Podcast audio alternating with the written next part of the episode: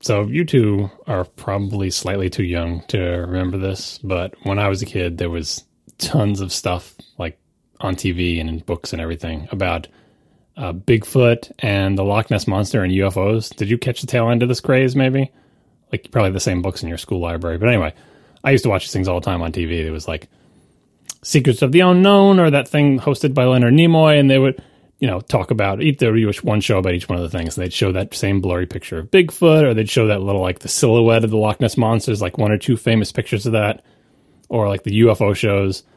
They would have like that same blurry picture of a hubcap, or like these videos of lights going by, or you know, this blurry black and white photograph of something. And I would just watch this stuff for hours. Like they could do like an hour long network special with like one photograph, and they would just milk that photograph for all it was worth, right? Um, and I was fascinated by it because it's like there's these secret things in the world that nobody knows about, but people have seen. Like they do tons of interviews. Like I saw the lights in the sky, and it came down into the into the clearing in the woods, and you know, plenty of that. But then just like the one picture, right? Or like the the one outline of Loch Ness monster, but all the tales from the people who are around the Loch Ness monster, they heard about it, and and you know, it's we still do this, I suppose, with uh, certain other kind of mystery things where you just stretch out a tiny bit of content for you know an hour at a time. But if you had told like you know, the kid version of me, that someday people like everybody would have a phone in their pocket. You know, it's like we're we're to get that Loch Ness monster now. Like UFOs will not escape us now. Like the only reason we don't have this footage is because you're just out in the woods. You know, you're on a camping trip. Who has their their camera with them, or if you have your camera with you, like it's in your camera bag or something, and the UFO goes by and you miss it. Right. Same thing with Bigfoot. You're out hiking in the woods. You can't get your camera out in time, or who even has a camera with them. But as soon as we, you know, if you told me that everybody's going to have a camera we we are going to have so many Bigfoot pictures. We're going to have so many UFO pictures. We will have the like the Loch Ness monster will be like documented in high def video. Uh, it would be amazing. Um, that's what I would have said, but of course, here we are today, where pretty much everybody does have a phone in their pocket. And what happened when most of the world got a phone in their pocket in the form of a smartphone, or a, a camera? Sorry, a camera in their pocket in the form of a smartphone, was we didn't see tons more pictures of UFOs. We didn't see tons more pictures of Bigfoot or the Loch Ness Monster. What we did see were tons and tons more pictures of police beating people up. That's what we saw. not, not, not what you would have expected to see, not what the childhood me would have expected to see. And this is, this is the, this is not a new original thought. I've heard this many times in the past, but I, I dwell on it. I think about it from time to time because it is a strange facet of technology, right? From from the Rodney King tape, which I think was probably VHS or whatever the heck it was, to today's smartphone videos of police brutality that we see everywhere online. Technology has made what has been a reality for centuries visible to everybody, uh, and I think most of us don't like what we see. Uh, this country has a racism problem and it has a policing problem, and whatever we've done in the past to fix this clearly hasn't worked. We need to try something new you know, and, and I'm I'm sorry if if talking about this offends anyone. It, it's not my intention, and I'm I'm not anywhere near an expert in any of this. So I'm actually very nervous and uncomfortable to talk about this. But that is a good thing right now. You know, a lot of us need to be made a little nervous and uncomfortable right now because silence and complacency is worse.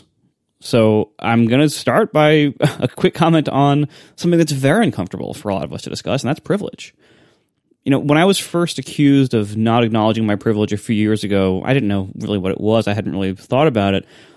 And I felt a bit defensive when people started saying that, as if I was being attacked, you know, unreasonably for something that I didn't even think I did anything, right? And I also felt that it denied the work I've done to get to where I am because you know, I come from a lower middle class, single parent family, and I've worked really hard to earn everything I have.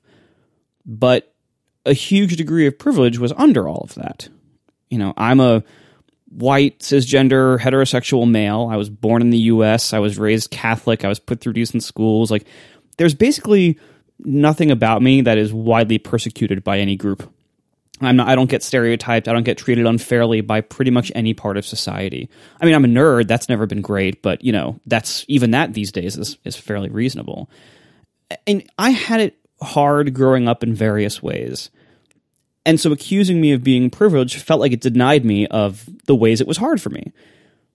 And if discussions about privilege frustrate or anger you, that's understandable because it's uncomfortable. Like it's a whole uncomfortable truth under everything, but it doesn't mean it's not there. And we need to face uncomfortable truths a lot of the time. And, and privilege doesn't mean that you don't have problems or challenges in your life. But it does mean that you don't have certain types of problems and challenges that a lot of other people have. And you probably don't even ever need to think about those problems because of some inherent aspect of your genes or where you were born or who your parents were. And that is absolutely a real thing. Being privileged in certain ways doesn't mean that your life is easy or perfect, and it doesn't mean that you're a bad person or that you need to apologize for who you are. But it is a necessary concept to keep in mind that you have advantages that other people don't and that part of your privilege is that you probably never even knew about it until someone pointed it out to you because you never even had to think about it. Now, the flip side to that is that a lot of people are unfairly disadvantaged in society merely because of who they are. Now, I don't need to be afraid to wear a hoodie or go for a jog or hold an object in my hand or be in my own house in my own bed I've never had to fear for my life if I saw a police officer. I've been pulled over a few times or you know earlier in life for minor driving infractions and I was never terrified that my life could be about to end. And the last time I was pulled over was even, was a decade ago or more and I was let off with just a warning. And now I'm I'm a white man in my late 30s. I am invisible to the police. Part of the immense privilege I've been given is that I don't need to think about the police at all in my daily life, except occasionally if I see a cop I know, I'll wave hello and they'll wave back. Millions of people out there are not so lucky. Now, being a police officer, you know, there's it's a risky and it's a hard, it's a thankless job. You know, they're just people, and many cops, possibly even most of them, are good people. I know a few cops myself, and they seem like good ones. They seem like good people. Some of our listeners are even cops. You know, you've written in before. But there's a lot of cops out there who are assholes at best and often violent assholes. Many cops out there act more like wannabe military soldiers who are battling against the people they're ostensibly there to protect and serve. Like they're at war against their own citizens. And even honestly, making an analogy to soldiers here feels like an insult to actual military soldiers who are usually much better disciplined and probably more accountable to their actions than bad police officers in the US are. And there aren't just a handful of bad police officers in the US. There is something deeply toxic in police culture and their attitude and the power and political structures around the police that not only seems to prevent bad behavior from being punished or weeded out, but actually cultivates and protects bad behavior that's there. And bad police officers have been unnecessarily assaulting and executing citizens that they're supposed to be protecting for decades, especially black people. And the system of weeding them out or bringing them to justice does not work well enough. And when you think about like the effects of an under accountable and you know under supervised police force, it's especially damaging because the police are where you go if someone is hurting or threatening you. So if it's the police themselves doing it, most people have no realistic recourse available to them. So because of the police's role and their power, they don't just need to be held responsibly accountable, you know, for like a basic level of accountability. They need to be held to an especially high standard, way higher than average people. But instead, in most places in the US, they're held to a much lower standard than most people are. And nobody in the US suffers more destruction by militant, violent, unaccountable, bad police officers than black people. Now, a well functioning society tries to put everyone on a level playing field. They try to neutralize as many unfair sources of privilege as possible so that everybody has the same rights and the same opportunities. And I don't know how anybody can look around the US and think that we are anywhere near that we, we do not have a well functioning society. We have a lot of work to do in many different areas, especially how the U.S. treats black people. And if, you know, a few years ago, when the phrase "Black Lives Matter" came up, it, it's such a simple and elegant and powerful phrase. Black Lives Matter. It's not about harming anyone. It isn't, it isn't about putting anyone else down. It's a simple, powerful statement of fact that our society unfortunately needs to be reminded of. Black Lives Matter. And hearing that made so many people so uncomfortable and so angry that they had to immediately counter it with things like all lives matter or the you know even worse police glorifying version blue lives matter and not only do those completely miss the point uh, they actively fight against it and, and that's you know most in most cases it's not people being ignorant they actually intend to fight against it most people who are you know have a problem hearing the phrase black lives matter are refusing to acknowledge that the US treats black lives as more expendable or less valuable than white lives. That's a hard thing to think about, but the reality, actual data from many sources over many decades supports that. Nobody should have to assert that their life matters. But the sad truth is that black people still do. And that's awful. Nobody should react negatively or defensively when someone else asserts that their life matters. And yet that's how a lot of people react when black people are the ones making that assertion. Our country is still extremely racist. We have an overtly racist president who empowers and encourages white supremacists in 2020. That is completely ridiculous, but it's true we have an incredibly long way to go. Black lives matter. And if that makes you uncomfortable to hear, you need to take a moment to examine that. You need to really, truly examine why you have a problem with people fighting to get their society to behave as though their lives matter. Imagine if you had to fight to get your society to value your life simply because of who you are. And then consider why we let our society become and remain so dysfunctional that anyone needs to fight for their life to matter. Black lives matter. Now, we have the immense privilege of being able to talk about tech stuff for the next couple of hours, providing us and you an escape from the really bad realities of what's going on out there. So, we're going to try our best to do it and to keep the show going as we've done every week for the last seven years. Try to make the world better with whatever way you can, please. Try to help. Try to become aware of what's actually going on. Vote when, it, when the time comes to vote. And in the meantime, help any way you possibly can. Yeah, I uh, Marco speaks for all three of us in saying that Black Lives Matter. I know that all three of us are deeply upset and concerned with what is going on. We're doing what we can by talking to all of you, amongst other things, to try to do our little part in making things better. Um, I, I don't know. I don't know what to say to someone who finds that Black Lives Matter is a controversial statement. Like to me, this is this is the way it should be. Everyone should be equal. Everyone is not equal, unfortunately, but they should be. And I personally, now I will not speak for the three of us, I have no time or tolerance for people who feel otherwise. Um, and and I just wanted to thank both Marco and John for saying so much more eloquently than I could have exactly the things that I am thinking as well. Uh, to try to pivot this a little bit toward technology, uh, the three of us thought it would be nice to read a little bit of a memo that Tim Cook had written to Apple employees about George Floyd and kind of what's been going on. Uh, we're not going to read the whole thing, but I do think there are a couple passages that are really important. And, you know, it, it is coming from a from a gay man who has certainly put up with his own uh, difficulties growing up and even today, things that I you know don't have to don't have to worry about. You know, just like I don't have to worry about being right. I don't have to worry about being white. I am a heterosexual, cisgendered white dude, you know, it's pretty easy for me. Life's pretty easy by comparison. So I, I thought Tim's uh, memo was very interesting. Let me read a couple of passages.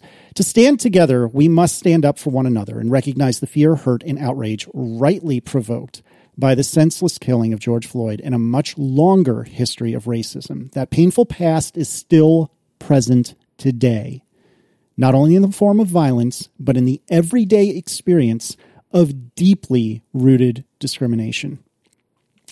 And he goes on a little later to create change, we have to re examine our own views and actions in light of a pain that is deeply felt but too often ignored. Issues of human dignity will not abide standing on the sidelines. To our colleagues in the black community, we see you. You matter, and your lives matter.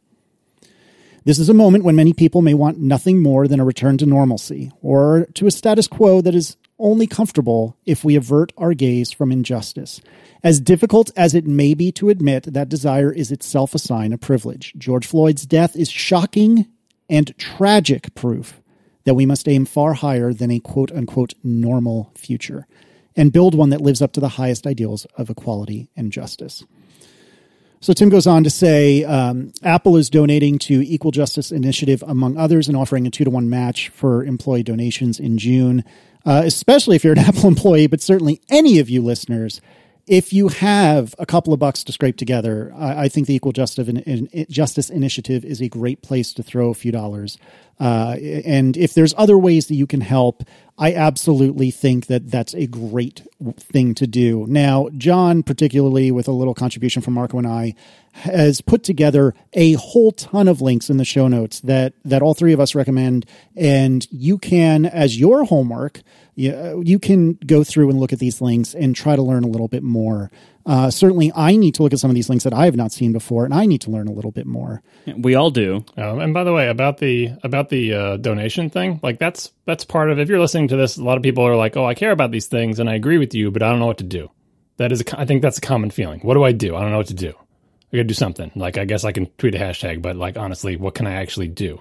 Um, so that's kind of what these notes are about. And I was personally in a similar situation. Like one of the things that I know I can do is give money. But the question is, okay, where do I give money to? Paralyzed by choice. Look at all these different places. And it's like, you just have to give it somewhere, right? And I, what I personally did, not that I necessarily recommend this, I used Apple as a proxy to say, well, I bet Apple's not going to give their own money to some fake fly by night charity that doesn't actually do the good work that it claims to do.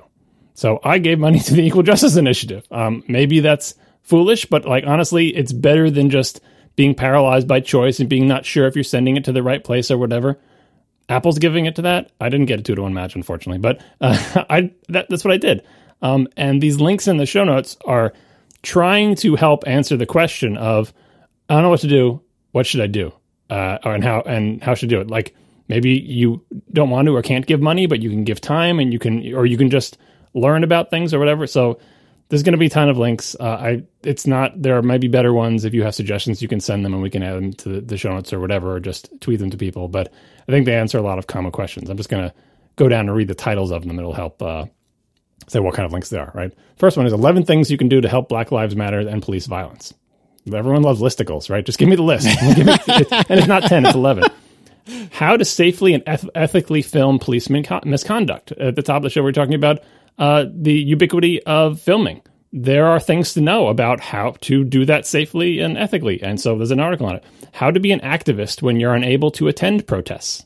If you can't go to a protest, you can do other things. How to protect safety, protests safely in the age of surveillance. If you are at a protest, how do you protect yourself? We know that there's tons of ways that, you know, uh, third party companies and the government can uh, track you, and this will help you counteract some of that. Uh, books about race and racism. Here's a big list of books if you want to sit down with a book and read and learn about this. There's a lot to learn, and there are a lot of really good books on it. Uh, there are podcasts. Hey, surprise, you like podcasts. There are podcasts that talk about racism. 16 podcasts, another listicle. Like, there's a lot of them. Pick one. Uh, listen to a couple episodes, learn something. Uh, there was an interesting Twitter thread by a data scientist who has a bunch of research based solutions to stopping police violence, basically saying, let's look at the data, let's look at things that have been tried and measure how effective they had been. Uh, it's a little bit turns outy, but there's a lot of good data in there. Again, he's a data scientist. Check out that Twitter thread. Uh, and there's also a big uh, site that Obama put up, which is a similar type of, hey, you don't know what to do, come to this site and we'll link to a bunch of things. Again, using Obama as a proxy for probably linking to, you know, some charity that's like a scam or a front or whatever, probably pretty well vetted and lots of links to learn more.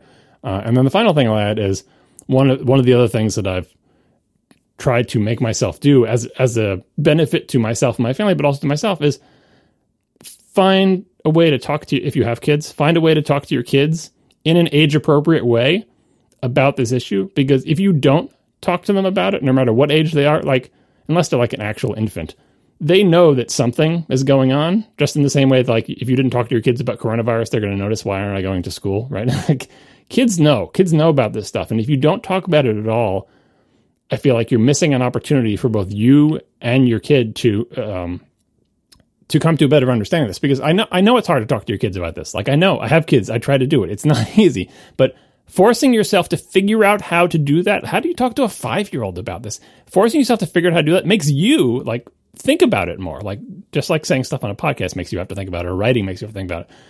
God, it's it, even more so when you're talking to your own kid. You don't want to screw it up. Like you're like, oh, how do I talk to my kid about this? Like, so they're not scared, and so they're not like they don't have nightmares about it. And but like, I don't, I do want them to know. Like, find a way. You know, practice uh, between uh, you and your partner if you have one to try to figure out how, what you're going to say. Practice in your head.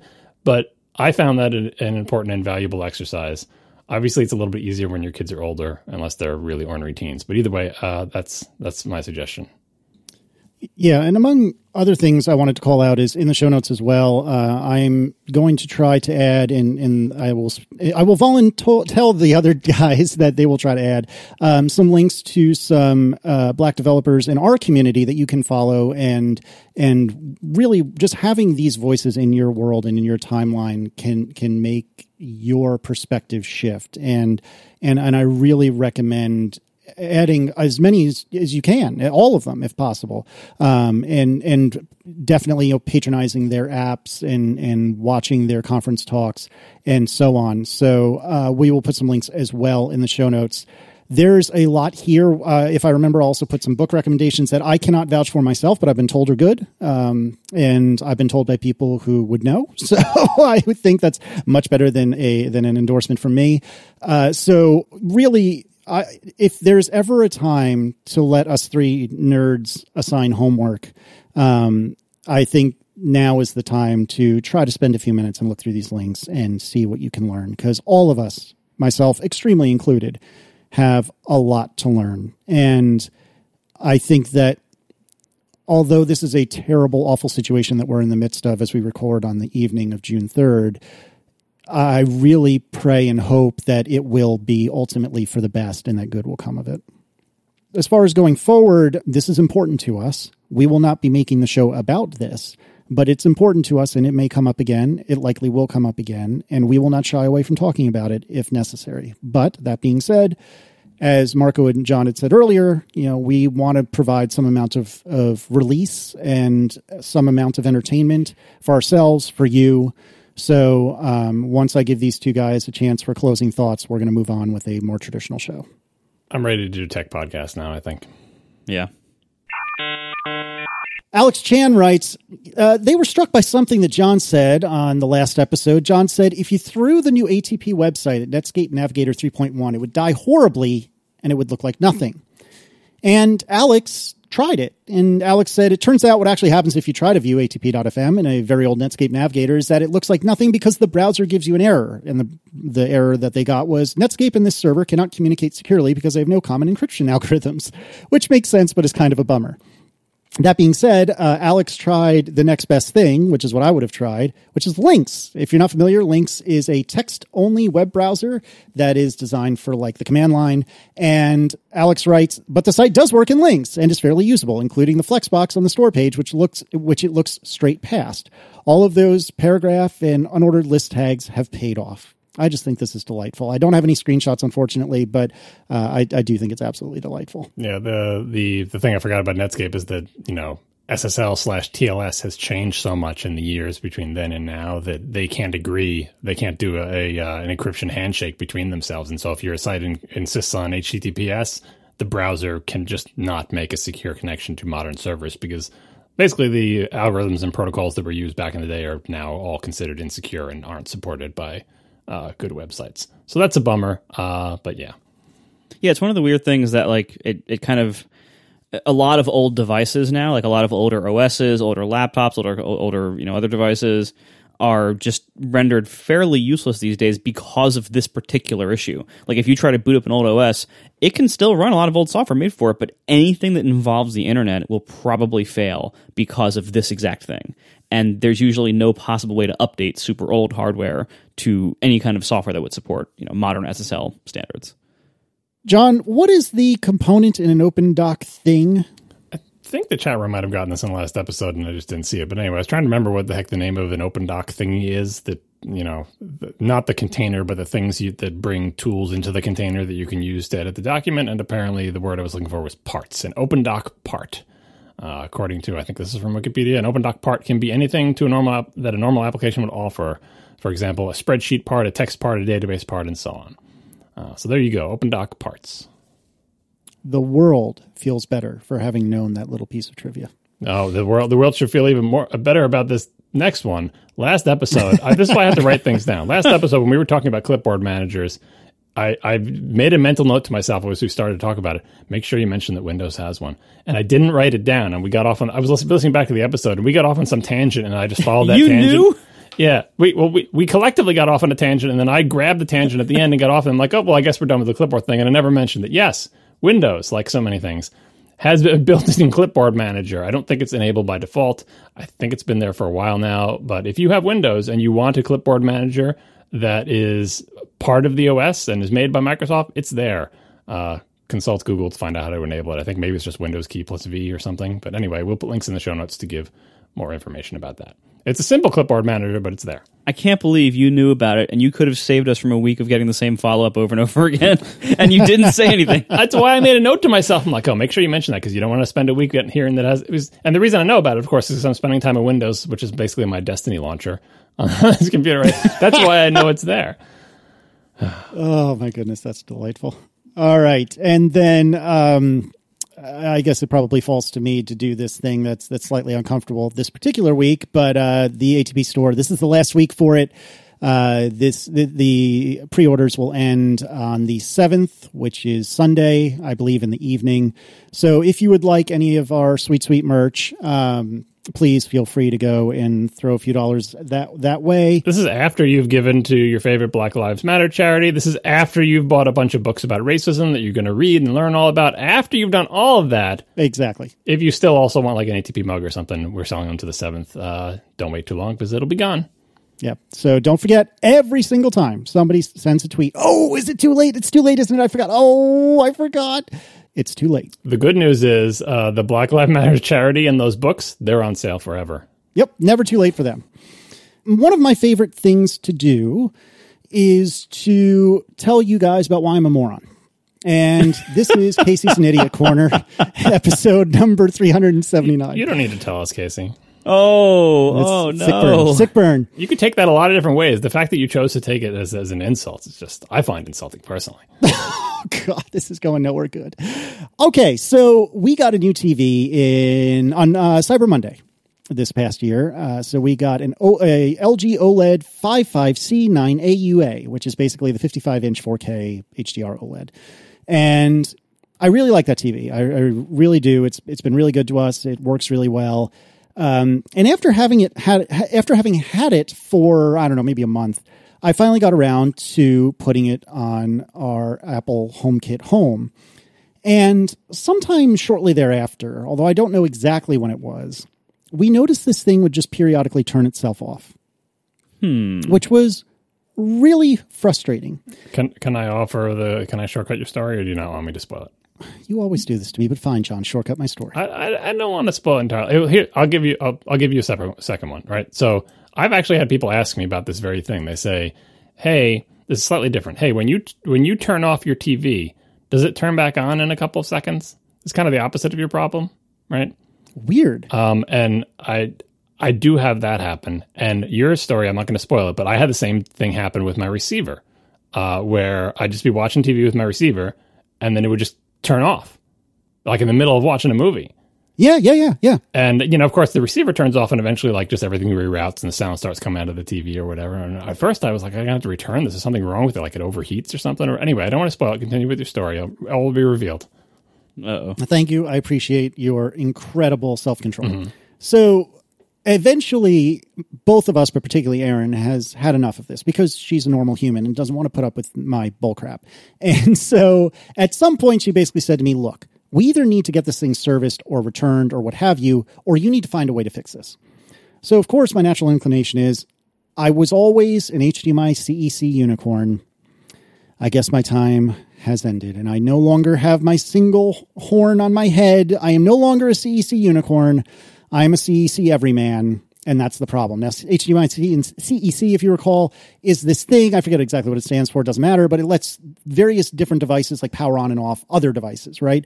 And for the longest time, uh, even on my last TV, my 1080 TV, it, I, I, it always worked. I never had a problem. So I decide, you know what, I'm going to go nuclear and I'm going to turn off anything that even smells like it's something that would automatically turn the mach- turn the TV off. I'm going to turn I'm going to turn off the auto like sleep thing, which I know is probably driving driving John up a wall just thinking about it, but I'm going to turn that off. HDMI CEC is off. Everything's off. It gets taken out of the Apple Home Kit Home. Um, I forget what else I flipped off, but I flipped everything off. And sure enough, it doesn't turn itself off anymore. Now, this is good because that means it's a, and I'm doing major, air quotes here, software problem in the sense that, you know, some setting somewhere has screwed this up. I don't know what it is, but something somewhere screwed it up. So over time, I've been a little, I've been trying to perform a little more science and I've been slowly re-adding different things like the auto power off if you leave it on for a long time, and like, you know, idle. Um, I eventually added HDMI CEC and waited like a month and that wasn't an issue. And it was the weirdest thing. I realized that only when the garage door Raspberry Pi was on the network. No, I'm just kidding. Uh, just kidding. oh, I was so hoping that was it. that would have been kind of hilarious, but no, that's not it at all. so anyway, so uh, about a week ago, I finally re-added it after having been off our Apple Home for a long time. I finally re-added it to our HomeKit Home. And sure enough, just a day or two back, it turned itself off. Remind me again. I know I asked this when you first brought this up many shows ago. Remind me again why you want it on your your uh, HomeKit home thing. I would like to integrate it with something that mostly works most of the time and make it less reliable. yeah, but he, he had a reason. Was it just so you could like turn it off by voice? What was the reason? Yeah, basically so I could turn off my voice. Like there are occasions that I do not have a remote handy that can turn the TV off. To be clear, it's very unlikely. And I can get off my lazy hindquarters and just go walk across the room and get the remote or you should get the clapper. I should get the clapper. You're right. but in any case, I just, I mean, I, part of the reason I got this TV is because I, I wanted something that had HomeKit just because I thought it would be like future proofing. In the same way I've made this speech many times, I would only buy cars that had CarPlay now. Ahem, Marco, uh, because I want a mm. future proof. Uh, I, I only want to buy a TV or perhaps future, you know, home electronics where relevant that have HomeKit support.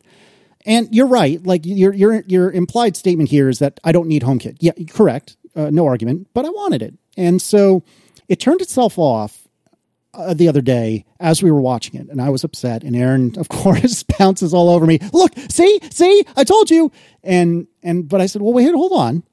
This is the first time it's happened, and I don't know what it was about this particular moment, but it occurred to me. Wait a second it is exactly 6:40 p.m., which to any other family on the planet means nothing, but to the List family means something. Because at exactly 6:40 p.m., HomeKit runs our nighttime uh, automation. I don't recall ever having been ever having added our TV to that automation, but sure enough, when I went into whichever one of the 17 different places you can find a HomeKit automation and found the good night or go to bed or whatever it was called automation, sure enough, guess what was there? Turn the TV off. And so finally, I think I have solved my problem. And the TV, since I've done that just a few days ago, has not just randomly turned itself off for no reason.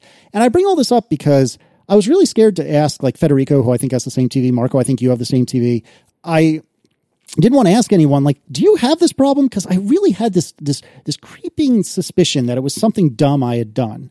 Now in my defense like i said i don't think i knowingly or or, autom- or willingly added it to the good night automation but i do think i am using the like the canned good night automation and it is very possible i don't know this for sure but it is possible that adding a tv to your home automatically sucks it into the goodnight automation and tells it to turn itself off. If that's not true, it's okay.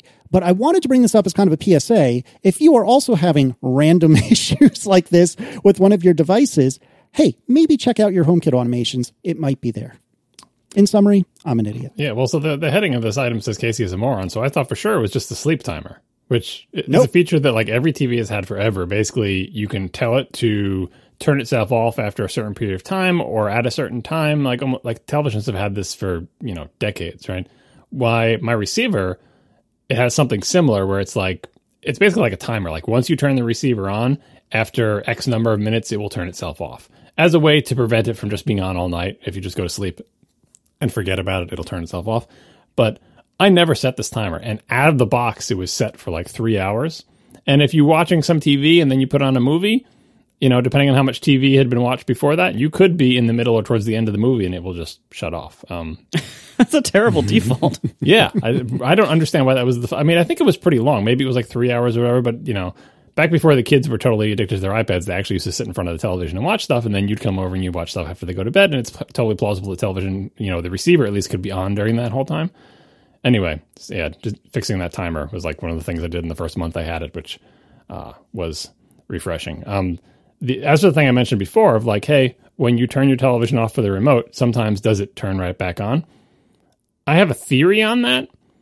I don't know what's causing it, but I am I'm using my TiVo remote to turn my television on and off. You can train the TiVo remote either by entering a code or like it has a learning feature. Anyway, you can use the TiVo remote to control features of your television pretty much no matter what brand it is. And the TiVo remote has a power button on it. And what I always assume is happening is I press the power button and the TiVo remote sprays out a bunch of IR stuff that's like, all right, any Panasonic TV anywhere in my vicinity, turn off now.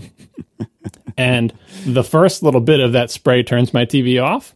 And then like I put the remote down on, on the, the end table and the last little bit of the spray turns it on. That's my theory. I can't prove it and I don't know like if I if, if I like put my hand over the IR part right after the TV turns off, does it not happen? And it doesn't happen every time. It happens like once every three months and you start thinking you're crazy. So I don't have a solution to that one, but it's not a sleep timer. And then the, the great thing is if you pick up the remote and press the button again, it just turns off and stays off. Like it's like I just did that. Am I holding the button down too long? It's very mysterious. And no, it is not CEC because there's there's no CEC in my household.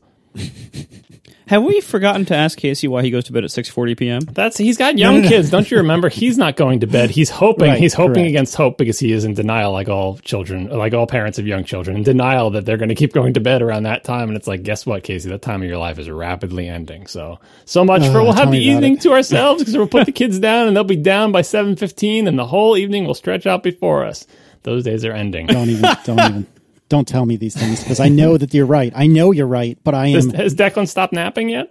yes, but he has an hour of rest time every day. Mm, yeah, I remember the rest time years. Yeah, that's that's more. That's like bargaining. Mm-hmm. How about you just have quiet time? It's like we just need a break. Yep, that's exactly right. And so far, he seems mostly okay with it. He just basically has the run of the house to do whatever he wants. What's deeply alarming is that I think Michaela's starting to drop her nap, and that, oh, I just don't even want to think about it. It's only a matter of time before they're trying to figure out how to do donuts with your front wheel drive hatchback. Excuse me, sir. Excuse me, sir. How dare you blaspheme my car like that? It it is a Haldex all-wheel drive system mm-hmm. that is Mostly front-wheel drive extremely all front biased. it is extremely front biased, but it can, thank you very much, push torque to the rear wheels. You jerk. So you've got the best of both worlds. You've got torque steer and the inability to easy, do easy donuts. Oh, stop it, you! I did. It does not torque steer. The inability to do easy donuts. That is correct. If you just go in reverse, tell Declan. Tell Declan. I was let's go in about to say, at least I'm not doing reverse donuts like you are. Hmm. Uh, does your your car doesn't even have a the locking front diff? Does it? I don't think it does. no. Of course not. You can do that single that single burnout. You can't leave 11s. You leave ones. oh God. I, I put the power to the road, Casey. It's all about efficiency. oh God, I can't even. I cannot even right now. I don't want to waste that power uh, destroying my tires. Android versus iOS text to speech speed. So this came onto my radar probably because of one of you, and in turn because of Dave Mark, who uh, from the Loop, who uh, had found a video from James Cham, who said, "I don't think that people appreciate how different the voice to text experience on a Pixel is from an iPhone." So here's a little head-to-head example. The Pixel is so responsive it feels like it's reading my mind. And so sure enough, James has a Pixel and an iPhone next to each other, and and they engage the text to speech thing, and it is quite obviously like night and day different. It's preposterous. And this is really surprising from Apple because Apple is the self proclaimed king and queens of accessibility. And this is very much an accessibility feature in my mind. And it's not only an accessibility feature, but it is very much an accessibility feature. And so I was really surprised by this. And it wasn't until I looked at the show notes earlier today that I realized somebody, probably John, has put in a follow up tweet from Dave where Dave said, So I turned on airplane mode, and the iPhone text to speech is every bit as fast as the Android text to speech. Turn if I turn airplane mode off, the lag returns. Try it yourself. Not at all sure why this lag is necessary. So I have theories, but since I didn't put this in the show notes, I will leave it up to you, John, question mark, to tell me what your thoughts are. Yeah, my thoughts when I first saw this, uh, well, well, the, the, performance comparison is, is kind of beautiful because you can just put both phones in front of you and they're both listening to you at the same time. So it's a very fair test. Like you're not speaking to one and speaking to the other, you're speaking to both of them at the same time and you can really see the difference. So check out that video. Um, and it brought to mind a question we didn't actually do it on Ask ATP, but I remember it flying by in the many hundreds of questions that we get. It was like, uh, you keep talking about on the show, this is what the, the listener was saying, about how much faster Apple's system on a chips are in their phone than the competition. But how does that speed manifest itself? Like, yeah, it's faster in all these benchmarks that everyone says is faster, but like, what does that do for me? What is what, what has the speed done for me lately? Um, I could answer that in a whole bunch of different ways. Like, for example, JavaScript benchmarks are very relevant to people who try to load complex web pages on your phone. Uh, and obviously, performance in games and other things where you really need every ounce of CPU. Like, uh, you know, and arguably also in battery life because you can get more done in a shorter amount of time and go uh, do the, go back to sleep faster or whatever. Um, but this is an example where no matter how much faster your system on a chip is, it, you know, algorithms win in the end, right? So for something complicated like you know, speech to text is not a simple thing, not not even as straightforward as like rendering in a game engine or something. It is very complicated. It's got machine learning, and it also uh, may have a server side component to it, and in this performance comparison, the massive speed difference in the Apple system on a chip is not helping Apple, uh, you know, do well on this test because it's it's more than just uh, your CPU speed. It's your algorithms and it's the speed. If you're doing server side stuff, it's the, the, responsiveness of your service that is processing the text and sending it back. Uh, and when you put the iPhone into airplane mode, it's the performance of the on chip implementation versus the one that's over the network. Now the interesting thing about the follow up to this is like, oh, I put an airplane mode and they're both just as fast. Try it yourself. I did. I tried it myself. Like I didn't have an Android phone here to test with, although I actually do have one in the house. I should have tried that, but it's it's like a fifty dollar Android phone, so I don't think it would be a fair comparison. But anyway, um, I tried speech to text with you know with everything connected, and then also in airplane mode with everything disconnected, and they were exactly the same speed to me, and that speed was slowish. Like it wasn't as fast as the Android phone in this video. Maybe it wasn't as slow as the really slow phone, but it was. I didn't see any speed difference whatsoever. So I don't know. I don't know what that means.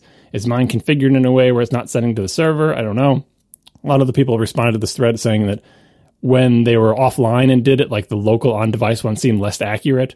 But it's very difficult to A B test that because you might have spoken differently or whatever. So all this is to say that areas like this are sort of you know I mean we we bag on Siri all the time, right? But this is and and you know this is arguably not Siri. It's like well that's not Siri. That's not answering a question for me. That's uh, speech to text. It's totally different. But we all kind of put it under the same umbrella.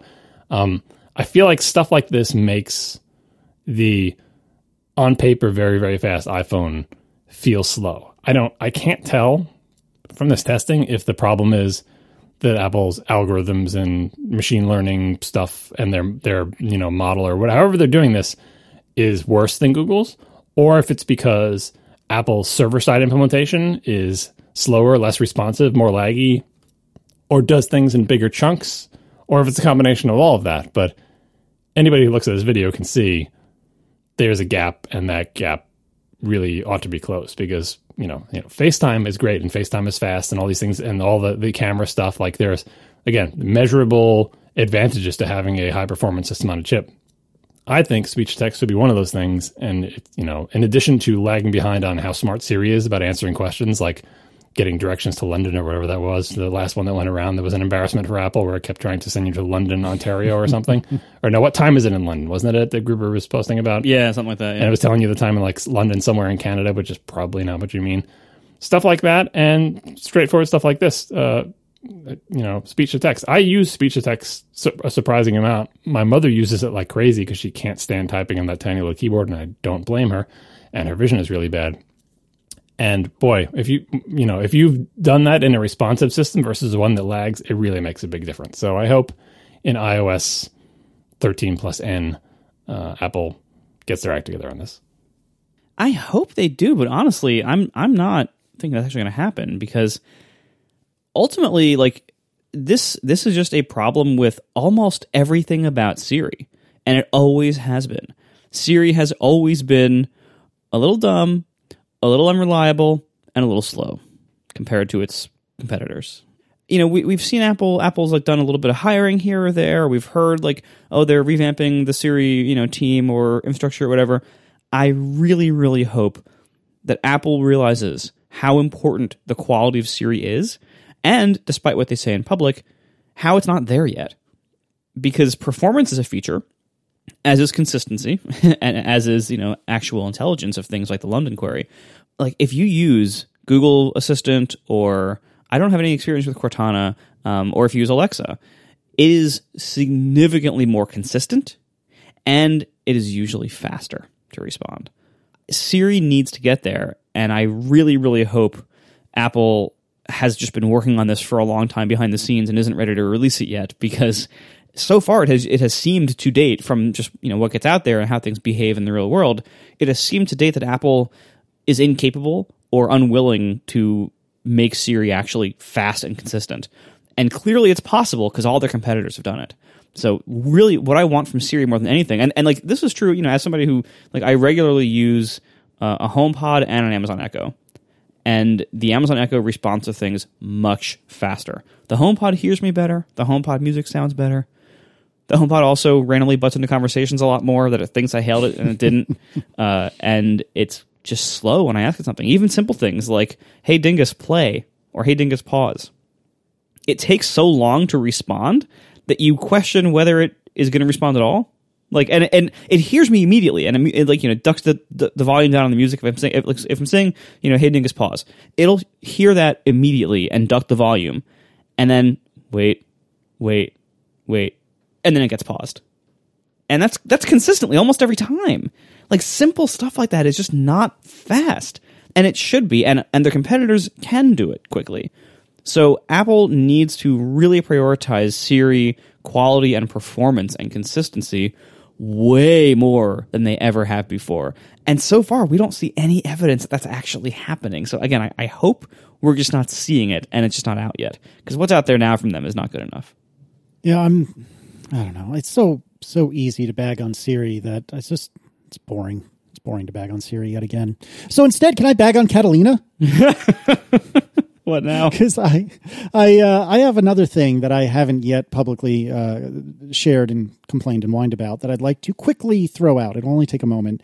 Uh, do you guys use uh, SMB shares at all? These are like Windows style shares, perhaps with your Synologies or perhaps with other laptops or computers in your in your world. Do you ever really use SMB? That's the default for all file sharing. If you don't specify a protocol and don't say how you want to connect to like a file share, it's SMB by default since in a, since a couple of versions ago in macOS. Oh, okay. Well, there you go Yeah, go. I use it. I use it for my Synology like archive share. Yeah, so I use it for my Synology, and there anything is possible. The following could be true because of something weird on the Synology, although I find it hard to believe because I don't recall this ever being a problem with Mojave. that that could be the summary of the last year of this show. I don't remember this being a problem in Mojave. Um, but anyways, uh, I have noticed that on any any situation wherein my computer, and this is true of my adorable or my iMac Pro, any situation where my computer loses the connection to the Synology. Now, maybe it's something completely reasonable, like I've closed the lid or it's suspended itself or something like that. You know, some way, somehow it's lost a Your connection. to HomeKit has decided to turn it off. or HomeKit has decided to turn it off. Uh, too soon. Uh, anyway, so when I come back, it will more often than not look like the Synology is still mounted. But when I go to actually drill into it in Finder, I see the following error. I see the operation can't be completed because the original item for quote, in my case, archive, because that's what like the root folder is, but it, or whatever your root folder is, uh, can't be found. And if I go back in and try it again, doesn't work. If I kill all Finder and try it again immediately, everything works no problem. Oh, it's great. Everything's great. What do you mean? There's no problem. Nothing to see here. This is driving me friggin' insane. Not to mention that my my machine gun trackpad that I've been bemoaning for the last couple of months now, that seemed to be deeply exacerbated by a tremendous amount of network activity, specifically over a network share. So, like going and downloading something from the internet not that big a deal. Throwing a bunch of stuff on and off the Synology would just bring my machine to a screeching halt, and especially my trackpad. Has something, this is a rhetorical question, or mostly a rhetorical question, has something happened with SMB in Catalina? Or something around SMB in Catalina? Because this is driving me friggin' crazy, and I just want it fixed. Please, please, Apple, please you fix this for for your pal Casey? That'd be great. There's been big complaints about Apple's SMB implementation for years, and they have improved it a lot by grabbing more better open source SMB implementations for the client. Um, on the Synology, uh, if you're not aware of this, there are a bunch of settings on I don't know if it's on a per share basis or on the whole machine basis, but there are settings to tell the Synology what versions of SMB to support, what features to support. I don't know what the right settings are there but over the years, I have slowly turned them all on, like maximum support all the things, support all the extensions, support the highest sure. versions, because you can just say turn them all yeah. on. I haven't noticed any change in performance. I wasn't having any problems before, and I'm not having any problems now. But just FYI, maybe if that will help solve your problem, so you could try that. Um, machine gun trackpad, I thought I was I would totally subscribe to the theory that people would put out. There's like a, a kernel contention thing with like the USB interface and some kernel kernel yeah. lock. Mm-hmm. Like that totally made sense to me.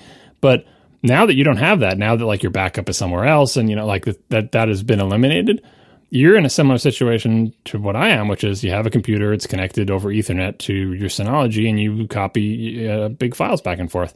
And I do that, and I don't have any of the problems you're saying. I don't have the unmounting problem or whatever that's going on there. I don't have the the stuttering problem. Everything copies at the speed I expect it to copy. So I don't know what to tell you. To be fair, once I moved all backing up, like all network backups off of the iMac. So now it's being taken care of by the Mac Mini. I haven't had a machine gun trackpad in a while. It has gotten way, way, way better. And it is certainly possible. I, am not saying it's definitely not a Synology problem in the same way that I was saying that my machine gun trackpad is definitely a software problem. I could believe that it's a Synology issue. And if you it, if you are the kind of person that knows this stuff that actually like does this sort of thing for a living and you would like to throw some ideas at me with regard to Synology settings or something like that, I am all ears. If you're just someone who says, "Oh, it works for me," here's here's what I've got, it's okay. I appreciate it, but don't worry about it. But uh, I would love to see this fixed. I don't have a feedback entry for radar, whatever it's called now, feedback assistant thing. I don't have one for this because I don't even know what to say. Like, and it's not what I've got is not actionable. Like, I don't have I don't have any really good way to report this, but if someone from Apple would like to reach out to me, you know where to find me. I'm happy to do whatever you would like me to do. I'll sysdiagnose until your heart's content, if that's what it takes. Um, but yeah, people are saying this is this is more of a finder problem. People are saying turn off AFP. I'll try that. I don't know if that's going to make a difference, but I'll try it. Um, but yeah, if you know what this is about, please let me know because it's driving me crazy. A couple of weeks ago, uh, we had a post from Allan Odgaard uh, called macOS 1015 Slow by Design. John, do you want to tell us about this? First of all, that that's the guy who made TextMate, right? Yes. Yeah, thought I recognized the name. Anyway, uh, it's a, a big post about uh, slowness related to the design of macOS. He listed as uh, macOS 1015 Catalina issue. I'm not sure how much is new in Catalina versus what has been existing, but what it boils down to uh, are things that are slow because there's some kind of security check happening before the computer does the thing. Uh, and you know, this the in the thread that uh, around the internet that have been discussing this, people like, oh, if you turn off system integrity protection, this goes away. And then people are like, oh, I don't want to turn off system integrity protection. It exists for a reason. Why should I have to disable all the security to get good, good performance and back and forth? There's a bunch of stuff listed having to do with spawning a process and getting access to privileged file system locations and keychain access and the context API and and and, and app launch and all these other things. Um, I thought what was and, and, by the way, there's another follow up post by uh, Jeff Johnson, uh, Lapcat uh, software, talking about the same thing and how like random shell scripts that you make are also now checked to see that they're malware essentially by co- contacting Apple's service and saying, "Hey, someone's about to run this shell script that they just wrote. Does this have the same signature as malware? If it doesn't, let it launch. But if it does launch it, and you know, it only does it on the first try, and it caches the answer, and it's it's tricky to test because people are like, well, I just tried. I wrote a, uh, a test.sh script and it was fast every single time. I don't know what's wrong with your system. And it's like, well, you have to give the thing a different name every time and different contents. Otherwise, it short circuits and it thinks it's the same as the previous script. And it's tricky to test when we don't really know the implementation. But I thought it was an interesting story because, again, it's another security versus X trade off security versus convenience, security versus effectiveness, security, in this case, security versus performance. Um, and this reminded me of a of a strain of performance issue. I always associate it with Unix because that's where I always see it, and it's the OS that I know the most about under the covers. But obviously, it could be in any OS where if you take an operating system that has some operation that is and has always been synchronous. Synchronous means uh, you ask it to do a thing, and then you sit there with your arms crossed, waiting and saying, "Okay, are you done?" And then eventually it finishes and it comes back. And while you're waiting for it to do that thing, all you can do is just sit there and wait. Right? That's synchronous. Like asynchronous is you tell it to do a thing and then you go on with your day, and then eventually at some point later in the day, the thing goes back. Oh, by the way, the thing you told me to do, I'm done with it now. That's asynchronous, right? There are lots of synchronous operations in operating systems. In general, operations that are synchronous tend to be ones that the original designers expected to be very fast or, or like or there was no useful thing that you could be doing in this process while you're waiting for it anyway so you know, what's the point, right? Uh, an example of that are a lot of the file system APIs, like the Unix file system APIs, tend to be synchronous. Read from this file, write to that file, open that file, close that file. Each one of those individual read, write, open, close calls is synchronous in the Unix file IO API. Because, like, what are you going to do? Like, if you're about to open a file, you can't go to the next line where you're going to try to read from the file until you're done opening it. So you're just going to wait until the operating system finishes opening it, and then you get to your read. And same thing, I'm going to read from the file. Well, you can't do anything with the contents until you get them, so that read call is synchronous. Dumpty dump dum read, and then you get your thing back. And yes, Unix does have async IO operations and everything like that. But anyway, there are a lot of synchronous APIs. If you take a synchronous API, no matter what it may be, reading from a file, reading from the network, anything that it, you know that has a synchronous API, and you decide because of let's say security or whatever that you want to do something else there, like ah, ah, ah, before you execvp whatever that file, uh, I'm going to add a check that says, oh, before I, before we let exec run, uh, make sure it's not malware, right? And do it in a smart way, like have a, have a cache on locally on the system that we keep track of. Well, I already checked that already, and it's totally not malware. It's fine, and make that check be really fast. But the very first time you run a thing that we've never seen before, we have to contact Apple Server and get the updated list of malware signatures and blah blah blah blah blah. And then after we decide that it's okay, we execute that synchronous thing. And that is a formula for things that are terribly slow because everything that's built on top of that, that API, the whole big stack of software, all the way up to like the Finder or whatever else you're doing, expects that whole chain, that whole synchronous chain to execute quickly. It's a synchronous API. Like it's like, oh yeah, it's synchronous, but it's always really fast. It's just I'm trying to do a very simple operation and I can't do anything until it's done anyway.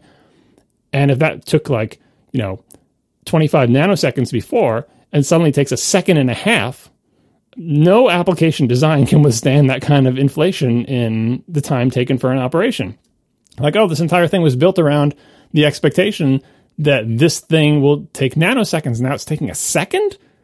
And we do a thousand of those operations when you like open a folder or, you know, do, you know, whatever, whatever it is you may be doing that will destroy your performance. Another great example of this, I always attribute to this. I'm not sure if it's entirely the case, but back in the day, there, uh, the Finder had a WebDAV uh, interface. This is like classic macOS, and I think macOS 10 did as well. And WebDAV basically made synchronous file I/O live on top of HTTP. Like the, you know, your program thought it was doing synchronous file I/O, but under the covers, all your I/O operations were HTTP calls and this was like the 90s when I was dealing with this. And so those were slow HTTP calls to slow servers across a slow internet connection.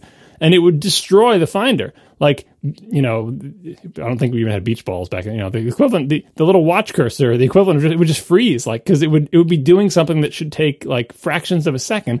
And it would take two seconds because it's talking to like some web server running on a 80 megahertz, you know, Sun 1U box in some university somewhere. And it's taking forever.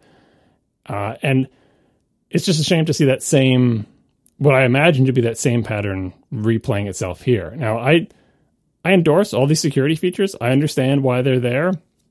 there's not really a better way to do them because in the end, for especially for security, you can't like, oh, we'll just add them on the async IO operations.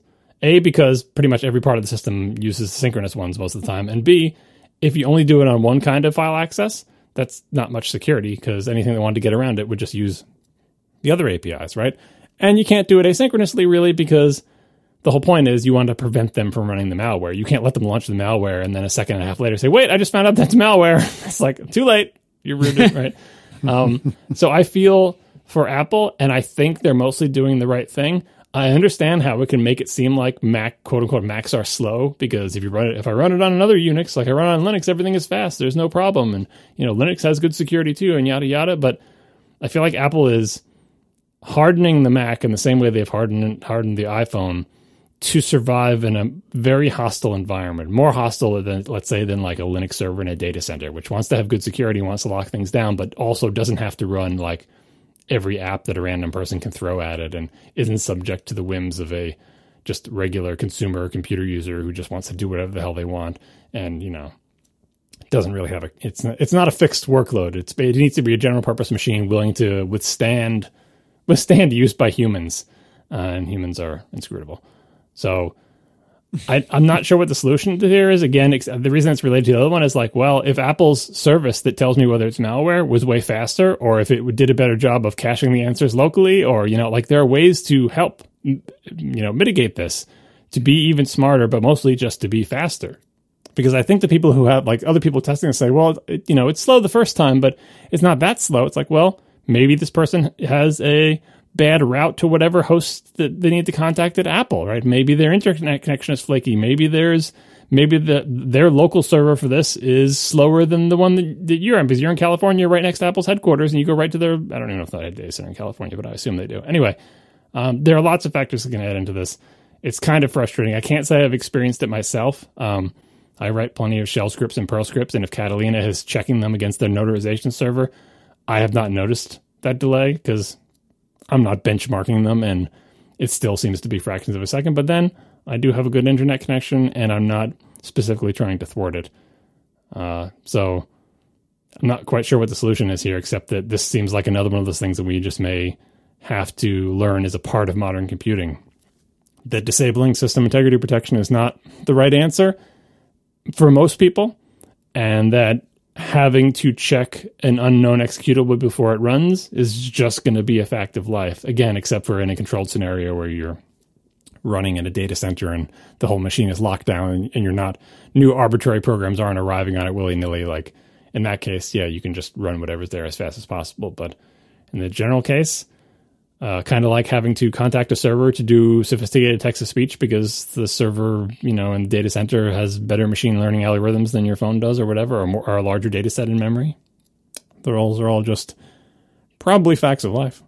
I don't know. Have you two experienced any of the slowness that is described in these articles, or do you just not even know what was happening? I mean, I think for I haven't noticed the like executable checking slowness.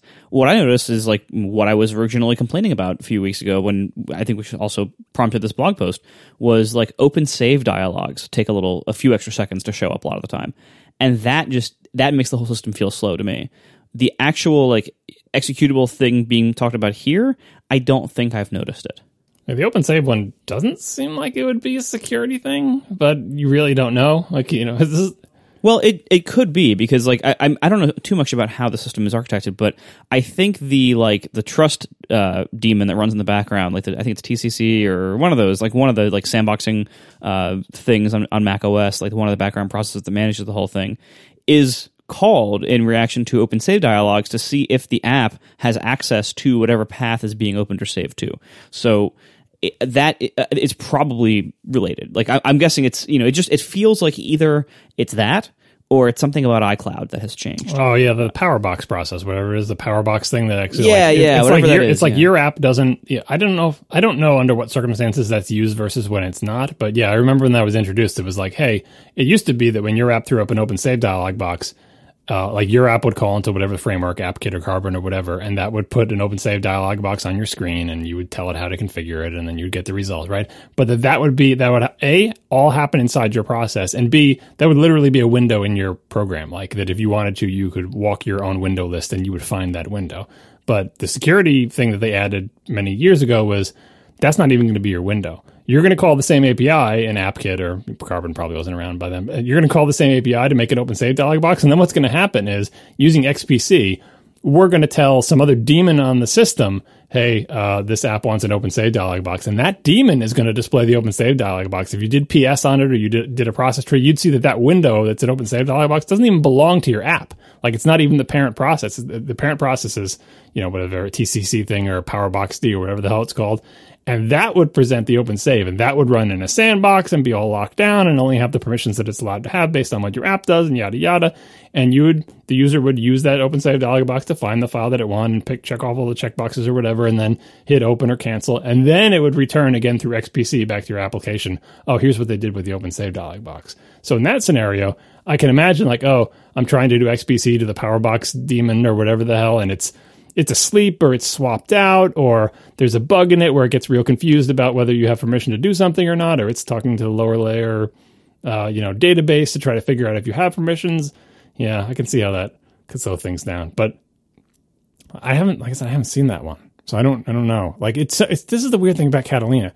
Everyone has their own little variety of bugs. I was just going to say that. Like, if yep. if this is a problem, wouldn't it be happening to everybody? But it's you know everyone doesn't have the same thing. It's not like there's some systemic thing that all the open save dialog boxes are super slow, right? I mean, I'll just you know here, I'm BB at it now. I hit Command O and the window came up pretty much instantly. Like I don't know, like it doesn't make any sense.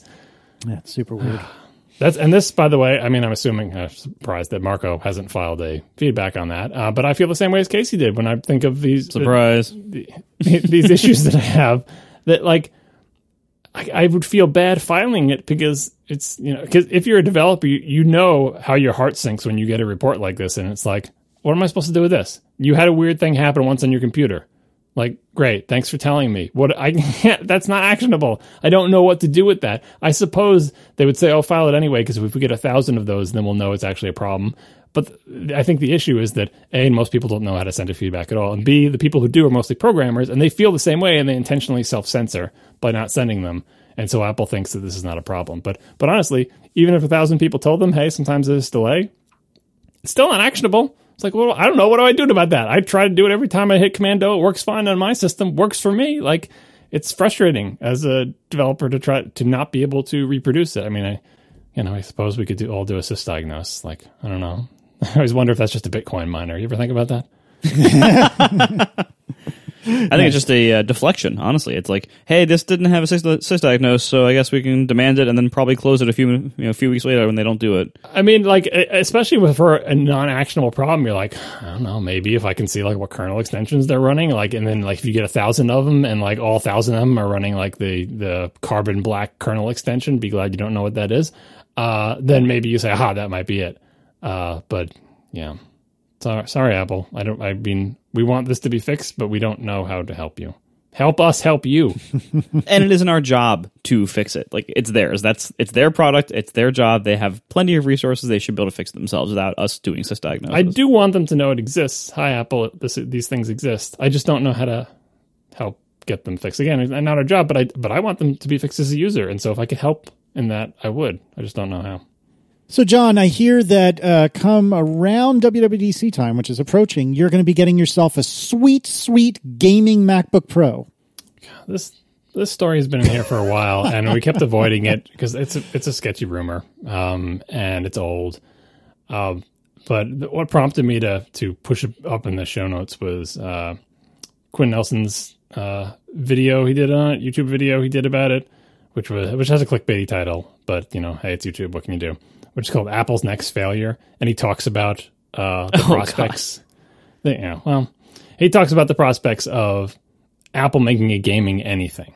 Like the rumor is that they're going to announce high-end gaming MacBook or iMac. I love these rumors. They're like, it, it could be a laptop or an iMac. We're not sure. That's kind of broad, right? Yeah. Is the quote Apple plans to introduce high end gaming computer at its annual WWDC Developers Conference. This is how old the story is when, when it's saying Apple plans to release it 2020. I think this is pre cancellation, pre COVID, everything according to a questionable and as yet unsubstantiated report from Taiwan's Economic Daily News. Details are slim, but the report claims the computer may be, may be a large screen laptop or an all in one desktop with a price tag of up to $5,000, suggesting that it could be either a MacBook Pro or an iMac Pro. This computer would supposedly be tailored toward esports, a- aka competitive video gaming. Right. So hmm. I think the reason everyone just ignored this story, aside from the sketchy sourcing and aside from the fact that can't even decide if it's going to be a laptop or uh, a Mac, like I look at this and I think, look, if there's any shred of truth in here, I think what it would be is that Apple has comp- computers in the pipeline that have less embarrassing GPUs in them. Like, and you could imagine wow. someone determining that and saying, aha, that must mean they're making a gaming thing because Apple usually uses fairly embarrassing GPUs. And now there's some model supposedly in some pipeline somewhere that's using like an actual good GPU. And it's expensive. Like the whole computer is expensive. Although obviously, how the hell would they know that? Like anything with pricing is not probably not going to be in the parts supply chain. Anyway, I can imagine a story spinning out of some piece of information that says basically like Apple's using good GPUs. Some of Apple's GPUs are actually pretty good. Like the uh, the Vega 64 when it was introduced in the iMac Pro, that's a pretty good GPU for a computer that doesn't have cards and is an all-in-one, right? Does it make it a gaming PC? No, not by any stretch of the imagination. And not to mention that the the thing that makes a computer like tailored towards esports or competitive video gaming is its ability to play games that are that are played competitively, and no Macs really have that unless they boot into Windows. That's a whole other story. Um, but that's what the video is about. The the Quinn's video about the prospect of Apple making a gaming PC. Uh, and you know, I enjoyed watching it because he starts off saying like, "This is not going to happen. Apple doesn't get gaming. It's you know it, here are all the reasons why this is a terrible idea and wouldn't work. And he he mostly gets most of those. Like it's it's fun when I watch his videos. I forget the you know one one of the things about being old is you forget that you're old and you you look at people and you're like ah, that person's probably my age. Quinn is not my age. he's he's like half my age. I don't want to think about it, but like I watch him do the video, I'm like, eh, look, there's a dude. Like he's yeah, I'm a dude. He's a dude. We're practically the same age. Um, but when when I see when he's talking about like Mac and gaming, and he's talking about stuff that's like practically feels like current events to me, but literally happened to be like either before he was born or when he was a toddler. It's clear that he wasn't actually there, and it's like it's like the history effect of like if you weren't there and you just have to sort of research something for a video, it's not always easy to get the straight story on things. So at one point he says, and I don't want to pick on Quinn because like this can happen for anybody. If I had to do research on something that happened when my parents were kids, I would get it wrong too, and they would correct me, right? Because if you weren't there, it's hard to know. But it's a quote that says, "The Mac was actually viewed as a viable alternative to Windows gaming PCs." This is around the time of Marathon. That was never true. no, that has never, never been true. Like literally never. Uh, you know, Mac fans, of which I was one, you know, we love Marathon because like the Mac finally has a good game a game that might make might make PC people jealous because you don't have this game and this game is really good. And there was the whole classic Mac gaming scene where I'd argue there were tons of games that were really good and only on the Mac. But at no point was a Mac actually viewed as a viable alternative to Windows gaming PC. Never, literally never. Even when the Mac, I would argue, had overall better games, like back in the DOS days before like games got good graphics, the Mac I think had a pretty good crop of games. It was never a viable alternative to gaming PCs. Right. And that's like the rose colored glasses of like, well, the Mac used to be a contender for games, but now not. It never was. Uh, and the reason it never was is mostly not having to do with hardware. And again, Quinn goes in the video back and forth between what's, you know, hardware isn't really the hard thing, except actually it is kind of hard. If you don't try to do it, you're going to have crappy hardware. Witness all the GPUs that Apple has in its computers now. But the real problem is what games are you going to run on it? Uh, how are you going to get any software? You have to court game developers. You have to support gaming APIs. You have to compete with Microsoft, which has its own proprietary gaming API that works on Xbox and PCs, but does not work on Macs. Uh, and you know, or you can build a shim layer to it, like they do in Linux, where there's this Linux front end that lets uh, you know that emulates DirectX or translates DirectX calls into whatever you know OpenGL thing that Linux supports. It's super complicated. Um, and Quinn also goes into this video. I thought um, it's interesting the fact that mobile gaming revenue is bigger than console and PC gaming combined in uh, you know in, in current days. Uh, he has stats from 2019. We all kind of know that intuitively. That like, yeah, most people play mobile games because you know most people are not quote unquote gamers. And what do people who aren't gamers play? Everybody plays games, well, they just play mobile. And we call them casual games, right? But there are more of them than there are gamers, right? Mobile gaming marketing is really big. Uh, and unlike the console and PC, well, certainly unlike the PC gaming market, in the mobile market on Apple's platforms, Apple gets 30% of all those sales. Uh, Microsoft does not get 30% of all Windows game sales. They would love to get 30% of all Windows game sales. They do not. um, and I don't know what the cuts are for the console makers, but it's probably better than, uh, than PC game platforms, right? Uh, and then he also goes into, of course, Apple Arcade is a, another way for Apple to try to get money out of the gaming world. But none of those things have anything to do with what we think of as quote unquote real games, esports, competitive gaming, powerful GPUs. Um, so I encourage you to check out this video. Other than uh, disregarding the slightly rose-colored view of the past of the Mac, it's interesting to e- explore in an entertaining way. His videos are always entertaining. Um, what the possibilities are for a, a gaming Mac. Uh, I would love to see Apple rededicate itself to gaming. Stranger things have happened. Uh, another thing that might have come up in Quinn's research and might have not made the cut for the video was that at one point in the fairly recent in this old man's memory uh, time frame was Apple had a push into gaming. They had uh, a bunch of APIs, uh, you know, fancifully called sprockets, input sprockets. Uh, what was it like? Gaming sprockets. Like there was a bunch of libraries essentially for interacting with game controllers, for drawing things on the screen. Apple had its own drawing, 3D drawing API called was it Quick Draw 3D Rave. I'm, I'm getting it screwed up. We'll find links to the show notes. Uh, but for a while, they had an actual team at Apple who was basically doing what, you know, the equivalent of what the team at Microsoft did in writing DirectX. We're going to make APIs for the Mac platform whose sole purpose is to write games. Even today, Apple has Sprite Kit, arguably Scene Kit, and there's always WWDC sessions about how to build a game. But in reality, when people build games, they build them on the big cross platform engines like Unity or Unreal or whatever. They use DirectX, they use OpenGL, Apple no longer supports OpenGL. We'll probably remove it from the system sometime soon. Apple has Metal, which is great, but Metal only runs on Apple platforms and does not help you target consoles or Windows PCs. Apple tends to ship weaker GPUs. The only machine Apple sells with an upgradable GPU is this incredibly expensive monstrosity next to me, which I thank you for, Apple, but no one else is buying that computer. so if Apple decided, you know, like it did back in the the Sprocket days, if Apple decided we're going to get hardcore into gaming, boy, they have an uphill road. Like I don't think they would do what they did with Sprockets and say we're going to do it all ourselves and make proprietary stuff, but that's just what they did with Metal, which granted, you know, just Apple means Mac, iOS, Apple TV, iPad OS. What am I forgetting? HomePod? I don't know. it's Metal is an important thing for Apple. Metal is great Metal is better than their poorly supported OpenGL was, but nobody is writing games on top of Metal. Uh, you know, big cross-platform games. The good thing is that the engines support Metal, like Unity and Unreal can support Metal, and people can build their games on top of that, which helps. But it's still kind of an uphill battle, and it's still very difficult to say, like, oh, here's a game that was made for the PC and it uses DirectX and it's available on the Xbox and, and on Windows. How do we get that game on the Mac? It's like, well, reboot your Mac into Windows because there's no way in hell for you to run that on the Mac. If Apple developed its own DirectX translation layer for those games and found some way to run it, just like Valve did with its Linux, you know, gaming thing that I forget the name of that is talked about in this video, that could kind of happen. Uh, but boy, it would take a hell. It would take an effort. Let's put it this way: it would take an effort bigger than their effort to rededicate themselves to the Mac, which we've talked about a lot on the show. It's like, oh, the Mac has been neglected. Let's have this big roundtable. We hear you, pro users. You want better Macs. We're going to make a better Mac.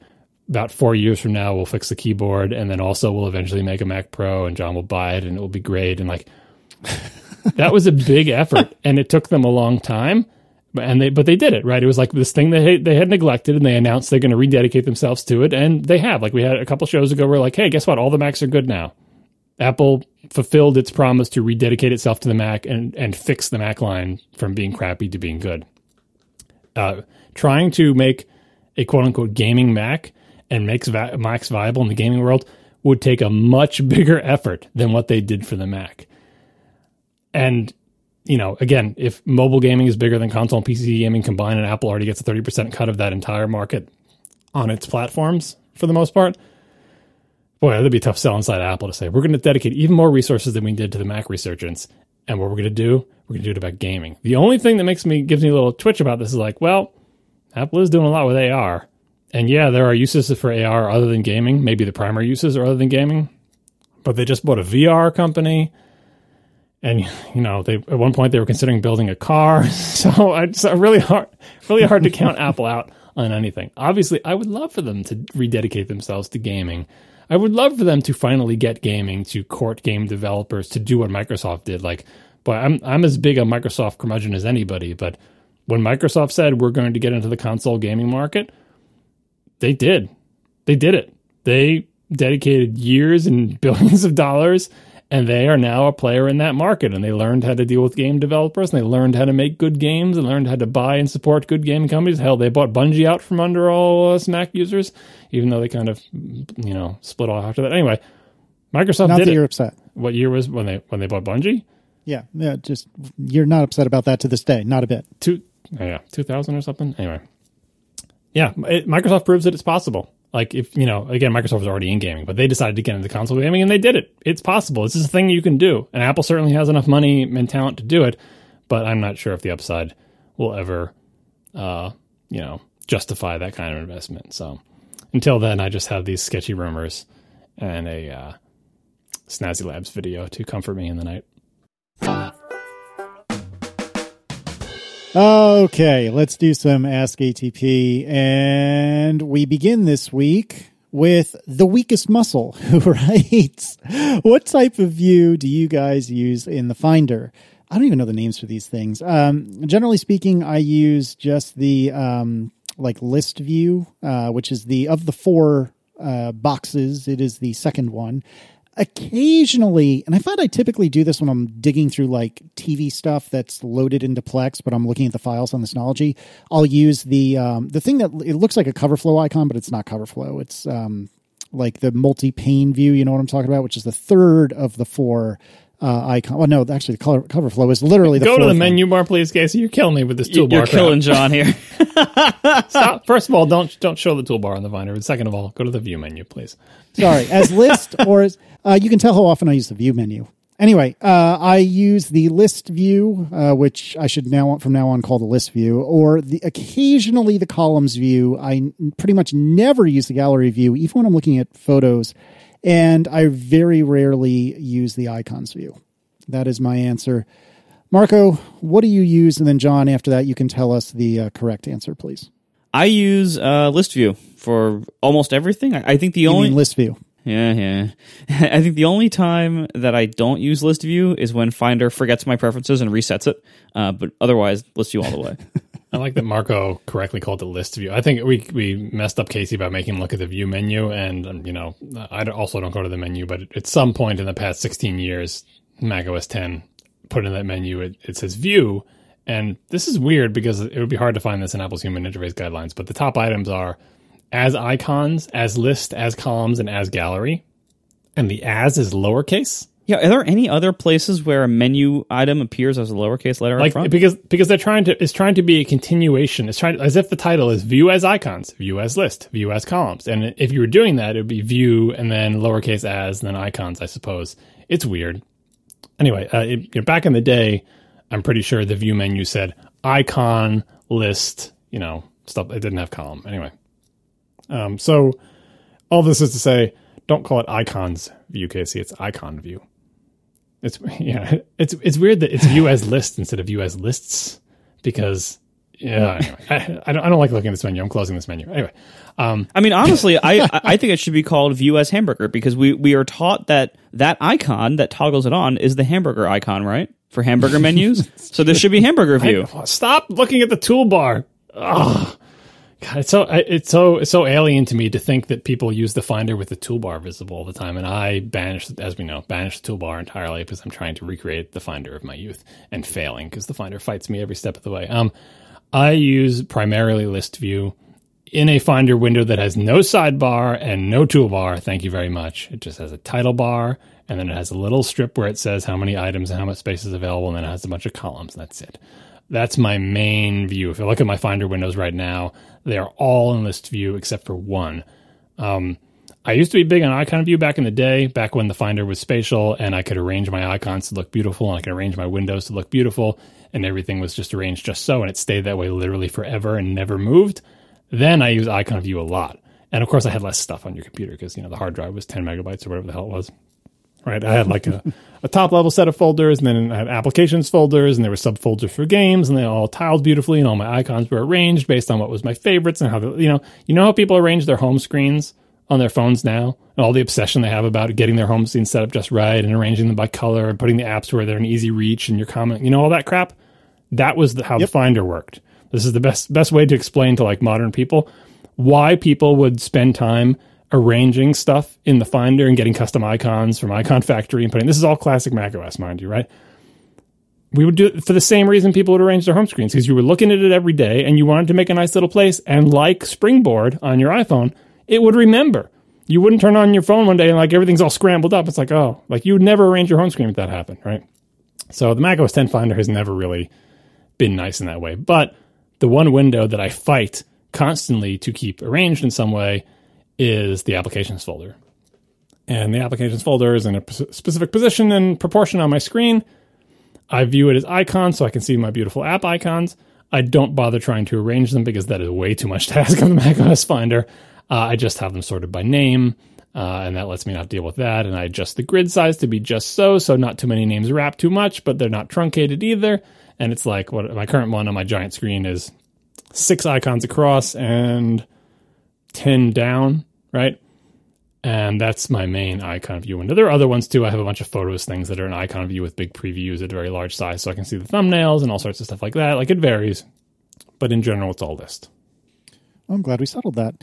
Uh, Stefan writes, as a long and loyal listener from Germany, I have a question. I love my 16 inch MacBook Pro, but I can't always protect the display from the curious hand, little hands of other young family members.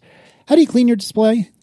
You know, I don't have a good answer for this, and I think John, you have a bespoke cloth, or is that only for the super duper duper duper fancy version of your display?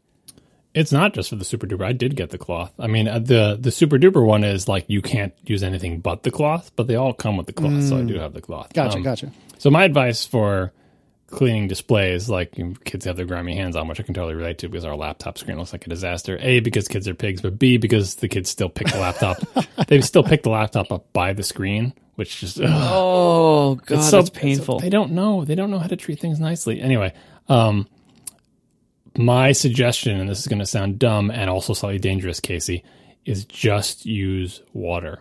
I don't use any cleaning solutions whatsoever. Water, the good old universal solvent, it will not cut grease as well as a, any kind of cleaner or alcohol or anything will. But at various times, Apple has more or less stringently suggested just use water. Eventually, the finger grease will come off. A mildly damp, soft cloth that you seems like it's not even damp enough to do the job. Because if you make it real damp and then you try to rub and the fingerprint doesn't come out and you rub harder and then you squeeze out a drop of water and it slides down your screen into your keyboard and now you're Casey. So, like, thanks a, a lot. A mildly Man, tough crowd today. A, tough crowd. A mildly damp, soft cloth and then you just have to go over the same spot lots of times get you know rinse the grease off of it rinse the rag out again. Just plain water will actually get your screen clean unless like your kids took a sharpie to it or something in which case sorry about that. But just for finger grease just plain water will do it. That's my advice. Not too much. Water not too much. Mostly plants.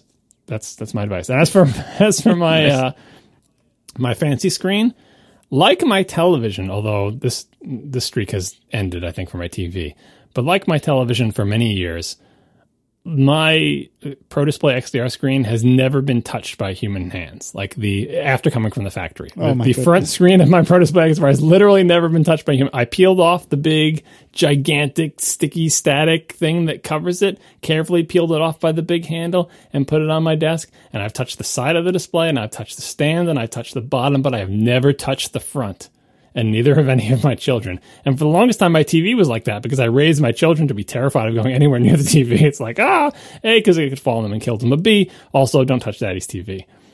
Pretty, sh- and that my TV screen has never been cleaned by anything, right? It, unlike a CRT, it doesn't attract dust. Remember that was always a nightmare with CRTs, like it would attract dust to them with like the static electricity or whatever the hell they could charge, right? That doesn't happen with plasmas anyway. So there's no dust on it right? I've dusted the top and the sides and everything, but I've never dusted the screen, and there are no fingerprints on the screen. Recently, I did find a smudge of something on the screen, and I have to deal with that, and I don't know where it came from. Maybe some kid sneezed, or who knows what the hell it was. So the the streak is over for my TV after however many years. But as far as I'm aware, my Pro Display XDR has literally never been touched. If someone did touch it, I wouldn't use the soft cloth that came with it because that's packed away and pristine in the original packaging up in the attic somewhere. I would just get a soft, damp cloth and very gently, slowly remove the finger grease using only water. And actually, I don't have to be that careful because if I make a big bead of water and it drips down, it will just land on my desk and not go into my keyboard. you, didn't, you, didn't, even give me a chance to finish. I asked you a question, then you decided to go on a monologue. It's a tough crowd today, guys. Tough crowd. You can talk now. What else do you have to say about? Oh, oh thank you, Dad. I would love to. Oh my god. Uh, I have an extremely useful solution for this, so I hope you're happy that you delayed me telling you. Spill a cup of water on your screen. Is that it? No, you're the one who's saying to put water on the screen. Just a little bit. Here's what you need to do. You need to buy yourself a Volvo XC90. And when you buy that Volvo XC90, it comes with this absurdly overpriced cleaning microfiber cleaning cloth, which you can actually buy on Amazon for $17. And that works but just delightfully. And so if I ever decide I need to clean screen, I just use that. Yeah, my solution is almost as bad as Casey's. Uh, no, I, I just, yeah, microfiber cloths are amazing. Uh, usually, you don't even need any liquid. If you can just like you know rub it gently with a microfiber cloth for uh, you know five seconds, you can get almost anything off of the screen. Uh, in the rare cases that you got some you know real sticky you know sneeze blob on there or something that is that you really need like you know help with, a very as John said very slightly damp microfiber cloth can get off pretty much anything. Um, if you need to go past that, which you probably don't, but if you need to go past that, there are a whole bunch of various solutions sold by like you know office stores and amazon of like screen cleaning spray or something like that. Screen cleaning wipes are a thing. I've used those before in the past. They seem fine uh, that being said i'm a little concerned that like you don't you don't really know what the chemical is they're using it might be harmful to your screen's coating it might not it's kind of you're kind of you know rolling the dice with that so it's not a great solution to rely on most of the time, especially you know modern days. Back in the olden days when it was just like you know a, a, basic you know matte plastic covering or a basic piece of glass, it was easier to recommend some kind of like spray solution. But nowadays the screens have so many like specialty coatings on them to reduce glare and stuff like that that you don't really know what's going to damage that coating and what's not. So ideally try not to use chemicals and try to just stick with microfiber, microfiber cloths and water basically and that gets almost anything out.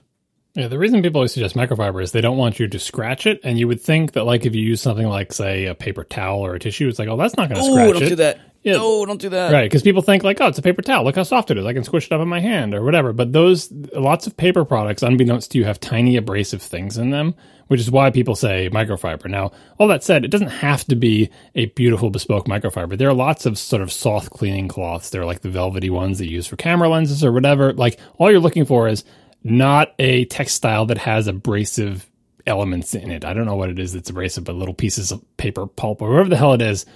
Something like don't judge soft. What I'm saying is don't judge softness by like I feel it in my hand and it feels soft. That's not a great way to judge softness. Mostly you'll probably be okay because especially with Apple's glass things, you're not going to scratch it. You're not even going to scratch the oleophobic coating probably with like a, a soft tissue that's damp or whatever. But if you're going to be there like rubbing away at some greasy fingerprint, get a screen cleaning cloth. Um, and the thing about screen cleaning cloths is they they don't last infinitely. They will slowly fill with finger spoo. Like that's just the nature. Like if you're getting it off your screen, where do you think it's going? Yeah, when you throw something away, where is away? It, it's going on the cloth, right? So you do have to actually wash those cloths or clean them or get a new cloth at a certain point too. So that's another thing to keep in mind if you have a seriously gross screen situation. Finally, Peter wants to know Do you use any tools to protect, to protect your kids on the internet? For example, to restrict searches they can do on Google or YouTube. I know about YouTube Safe Search and Cloudflare's DNS for families, but I was wondering if there are tools for Apple Mail or iMessage. Uh, I don't really have to worry about this yet because my kids are way too little. Uh, so I'm going to get out of the way and let's start with the younger kids. Marco, what do you do? Pretty simple, really. We don't do much yet. Uh, we have the parental controls on our kid's iPad uh, enabled, but that's mostly just for um, the screen time limits of like limiting what hours in which it can be used and, and you know total time and everything. Uh, other than that, the thing is, it's hard to use technological measures to really 100% restrict what your kids can see online. Because not only do most of the measures not actually work 100%, and not only do kids find ways around them way more than you might think and spread those ways amongst amongst themselves and you know they're smarter than you think and they figure it out um, but also it's it's kind of a game of whack-a-mole. Like you never really can get it all right? You're never going to protect your kids from seeing something that that you know is adult or inappropriate in nature if they're looking for that. So there's really no in my opinion there's no substitute for just parenting uh, of just monitoring what they're doing of like periodically going over and looking at what they're watching or what they're browsing or whatever and talking to them about like hey here's the kind of thing you might run into if you you know go looking for it or whatever or like you know tell them actual risks. As you can say like you know there's some stuff out there that isn't appropriate for kids. Like if they're if they're super young you know you don't have to be you know gory and detailed about it but you can just say like you know you might find things of people swearing or you know other stuff or god knows what else they might find. I think you just have to have some idea what your kid is actually looking at, and that's by simply like being there and monitoring what they're looking at. Um, and and I'm, when I say monitoring, I'm not talking about like looking through their search history or like installing some kind of creepy proxy. I'm saying like actually walk into the room and just like check on them. like see, you should have some idea the kinds of stuff they're watching or consuming or looking at online. Um, that's I think that's just you know basic modern parenting, um, and that's going to be better than any kind of you know technological barrier you put in place, which is mostly just going to be a thing that's going to annoy them when they try to do something legitimate, and they're going to try to get around. Um, and then just you know, as much as you can, prepare your children for the realities of what's in the world, and that takes various forms. It's up to you what that means to you, but you know, the world is you know a big place with a lot of stuff going on, a lot of stuff on the internet, and it's out there. They're going to run into it. So if you can prepare them for how to deal with it when they do run into it, I think you'll be better off than trying to prevent, prevent it from ever happening. Every parent can kind of draw their own line of how much of their kids' privacy they want to invade versus safety, but I will just say that looking at a very young kid's search history is hilarious because because they'll like they'll type in like how to fly, how to fly person, how person fly. Like it's just once they learn how to write, they'll search for the most ridiculous things and they will not give up. Like because they won't get the results they expect because they don't know how to formulate search queries or because they're asking like a really weird question and they'll just keep trying. It's awesome. Anyway, um, what I did for like when my kids were younger, most of the most of the thing, the major things that they're going to be interested in, the OS itself, the YouTube app, um, you know, Safari, whatever you know things that they're using. Most of those have some kind of extremely weak sort of advisory level uh, restrictions, and I've always used those just because I'm not trying to stop my kids from things they're seeking out. What I'm trying to do is make reduce the possibility that you know unintentionally they will run across something. So you know, if there's an age restriction on like music or YouTube says restrict content or, you know, know it's 20 settings, like the app, the OS has one as well, restrict content for under 17 or eight, you know, just turn all that stuff on. Cause practically uh, speaking, my experience has been it doesn't stop the kids from getting to, like, they don't even know it's on. It doesn't stop them from getting to anything that they want to get to. It also doesn't stop them from seeking out things that they shouldn't be seeing anyway. But what it does stop them from is like they're looking for, you know, Daniel Tiger and they end up with like, something entirely different because of some unfortunate coincidence of search terms. Those features are ubiquitous and you should totally use them. In fact, even though my kids are both teens now, I still have those, you know, restrict to 17 plus settings on on basically everything. Uh, because a well a they're not 17 not that i really care about those age things but b it doesn't stop them from seeing anything really like they i watch rated r movies with them when i think they're appropriate but i rent those myself and you know, they can get to anything on YouTube they want to anyway. Like I'm not actually stopping them if they really want to seek out something that's quote unquote not age appropriate. They're totally going to get to it. But I feel like kind of like how I pay for whatever this service that takes the ads off YouTube. I'm just trying to make the sort of default. The, I'm trying to make the neutral game. God, I keep doing Destiny things you guys don't understand. Anyway, I'm trying to make the default environment. Trying to trying to give them a better neutral game. Trying to make the default environment without any super. Oh, it's not even working. Anyway, I'm trying to make it uh, so that if they just act normally, then everything will be normal, and they won't suddenly have like you know animal mutilation or porn thrown in their face. Um, if any of them come to me and say I've got to see something for school and this is restricted, I'll just turn it off. Like I don't, you know, I don't care. You know, they're old enough now, but I think that that really helped. It really helped me not have to be over their shoulder every second because a kid with unrestricted access to the internet is going to land on things that they didn't want to see by accident.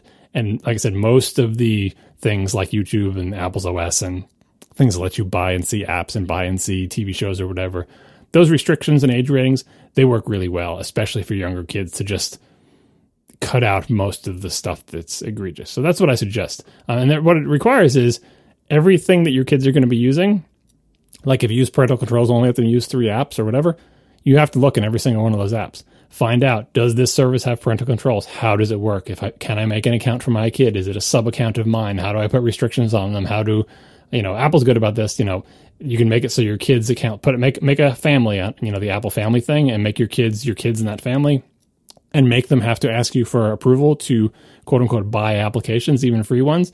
And then you'll always know every single app they download because you'll get a notification on your phone that says, you know, little Timmy wants to buy uh, this app, approve or reject. And you can look at the app in the App Store and it's going to be something, you know, if, if it turns out that's one of those exploitive free to play games, that's a perfect opportunity to go talk to little Timmy about how, how this thing works. And they might still want it anyway, and you might be able to give it to them. And then you get a notification five minutes later that says little Timmy wants to do an in app purchase for 500 coins or something inside the game. And then you can have a different conversation with them, right? Those are the type of tools I'm, I'm you know, talking about here. They're not stopping anything, they're facilitating a dialogue and sort of filtering out the worst of the worst. But you do have to, like Marco said, still be engaged. Um, as your kids get older, they're going to seek out things that they're quote unquote not supposed to see. I'm not sure everyone remembers, but we were all kids once too. like that's what kids do. I don't think there's any avoiding that. I don't think it's healthy to avoid that. Hopefully, by that point, you have done well enough in raising your child that like things aren't going to go totally off the rails. Uh, sometimes it's out of your control. We're all doing the best we can. Thanks to our sponsors this week. Squarespace, Linode, and Tom Bihn. And we will see you next week. Now the show is over. They didn't even mean to begin. Cause it was accidental. Oh, it was accidental. John didn't do any research. Marco and Casey wouldn't let him. Cause it was accidental. Oh, it was accidental. And you can find the show notes at atp.fm. And if you're into Twitter, you can follow them at C A S E Y L S S. So that's Casey Liss, M A R C O A R M E N T Marco Arment S I R A C U S A Siracusa. It's accidental. Accidental. They didn't mean to. Accidental. Accidental. Tech podcast so long. On the show notes this week. Oh wait, let me save. Just make sure. Uh, so, well, are you doing it or am I? You are. I'm not, I don't want to mess with your. Okay. I, I wait until you're done and then I mess with it. Right. That's my that's my system. I also don't edit in web text fields, Casey. Oh my God! Please leave me alone. I do not have time. Why are you so? Nobody Well, edits it. How many times have we week. talked about this? Do not edit text in web text fields. Never edit text in web text fields. like, like I don't know how long you have to like. How, what is it going to take for people to learn that? Never. Especially, especially a web text field with no features, like something I've built. It doesn't matter how many features it has. It's just like it's just not a thing that you ever do. Like, because I've, I've been burned by that so many times. So many like web BBSs. You'd write an awesome post, and then you'd like accidentally close the tab, or the thing would crash, or you'd you know like it's just and it would be gone, and you'd be like, oh, I have to write that again. It was right there, and I can't. I couldn't search all RAM because of stupid protected memory. this is awful.